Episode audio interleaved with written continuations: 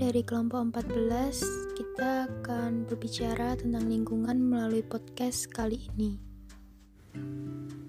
Senja di pantai, perasaan yang dipermainkan oleh siklus yang terus-menerus berjalan, berevaporasi menuju atmosfer hanya karena sepercik panas matahari, dan juga tertarik gravitasi untuk segera jatuh dari harapan yang sunyi kepada langit. Di sini ku berdiri sambil memandangi indahnya langit sore, menikmati waktu-waktu sore yang aku habiskan bersama dengan bayangan dirimu yang semu. Dunia, aku dan kau seolah terputus oleh orat bumi yang mencuat. Tidak, kehidupanku denganmu memanglah susah untuk diartikan. Sebuah barang pun memiliki arti dalam kehidupan kita. Bagaimana barang itu diperlakukan dengan baik dan bermakna. Saat itu angin berembus kencang. Saat itu suara alam memenuhi daun telinga, mengalir lembut menyapa. Kuedarkan pandangan ke seluruh penjuru pantai ini sambil merentangkan tanganku. Pasir putih yang membentang, sendu dibalut ombak kencang. Matahari yang tak lagi nampak membuatku memandang lurus menatap laut lepas. Berbicara tentang laut membuatku penasaran tentang kehidupan bawah laut.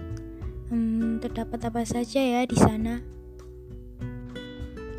Pantai yang sedang aku injak sekarang merupakan pantai yang berada di ujung pulau. Indonesia adalah negara kepulauan dengan jumlah pulau hingga 17.000 pulau lebih. Hebat bukan? Ya, itu Indonesiaku. Indonesia kita bersama.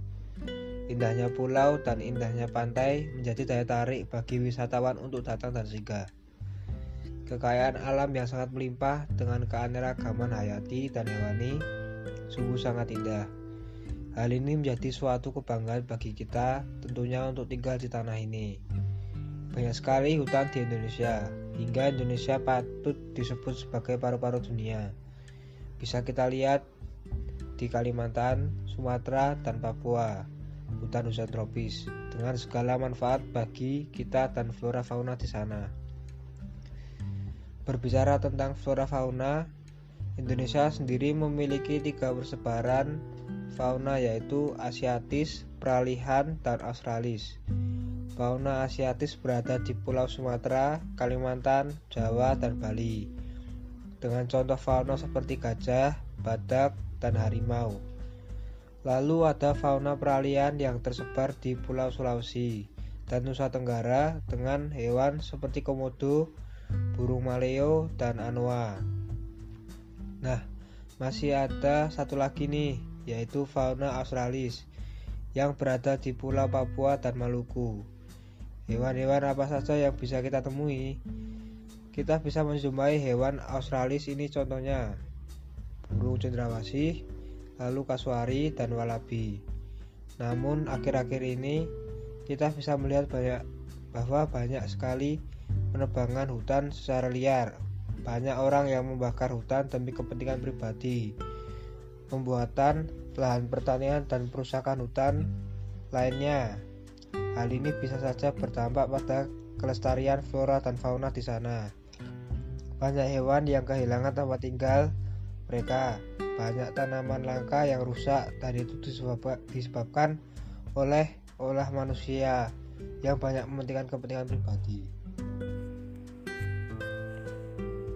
Bicara masalah hutan sendiri, mengapa Indonesia dapat disebut sebagai paru-paru dunia? Karena Indonesia memiliki hutan hujan tropis yang tergolong luas di dunia dengan berbagai macam pohon dan tanaman yang bisa kita jumpai di sana. Hal ini tidak luput dari peran pepohonan. Ya, pepohonanlah yang menghasilkan oksigen untuk kita. Untuk keberlangsungan kehidupan dunia ini, tanpa pohon kita bisa apa? Setiap hari kita butuh oksigen. Dari mana oksigen ini berasal? Oksigen sendiri berasal dari proses yang disebut fotosintesis. Apa itu fotosintesis? Apa itu fotosintesis? Fotosintesis adalah suatu proses biokimia pembentukan karbohidrat dari bahan organik yang dilakukan oleh tumbuhan, terutama tumbuhan yang mengandung zat hijau daun, yaitu klorofil. Bicara tentang klorofil, Klorofil atau zat hijau daun adalah pigmen yang dimiliki oleh berbagai organisme dan menjadi salah satu molekul berperan utama dalam fotosintesis. Klorofil memberi warna hijau pada daun tumbuhan hijau dan alga hijau, tetapi juga dimiliki oleh berbagai alga lain dan beberapa kelompok bakteri fotosintetik. Nah, tak hanya tentang penebangan liar teman-teman, kita juga bisa melihat bahwa banyak sekali sampah yang berserakan di hutan maupun laut Indonesia. Hal ini dapat mengganggu ekosistem flora dan juga fauna yang ada di hutan maupun laut. Kita sering kan menjumpai sampah plastik dan sampah ini sangat susah untuk diuraikan. Perlu bertahun-tahun agar plastik dapat terurai di tanah dengan sempurna. Namun, tahukah kalian bahwa sampah plastik yang mungkin tidak berguna sekalipun, bila kita olah dapat menjadi suatu barang yang indah dan mengandung daya jual beli loh. Tidak hanya sampah plastik yang bisa kita manfaatkan menjadi benda penghasil uang, namun cangkang telur yang sering kita abaikan itu ternyata bisa dijadikan kerajinan kita bisa membuat suatu karya dengan cangkang telur. Pasti kita sering kan menjumpai cangkang telur atau mungkin sisa-sisa telur di sekitar kita. Daripada terbuang sia-sia dan menambah sampah, kita bisa menggunakannya untuk dijadikan kerajinan. Kita bisa membuat suatu karya bangun datar, contohnya membuat kerajinan lukisan dari cangkang telur. Karya indah ini hanya memerlukan lem, figura, dan cangkang telur yang sudah dihancurkan menjadi berkeping-keping. Sepele namun indah, ya itulah karya ini cocok untuk dijadikan pajangan dinding. Kalian juga bisa membuatnya di rumah. Karya ini juga bisa dipasarkan dengan harga yang lumayan terjangkau, karena banyak orang yang mempunyai jiwa seni pasti ingin memilikinya. Dalam proses pembuatan karya, pasti kita harus memahami dulu langkah-langkah prosedur yang berhubungan dengan pembuatan karya. Dengan demikian, kita bisa menjelaskan dengan jelas tahapan-tahapan dalam teks prosedur juga struktur dan kebahasan teks prosedur.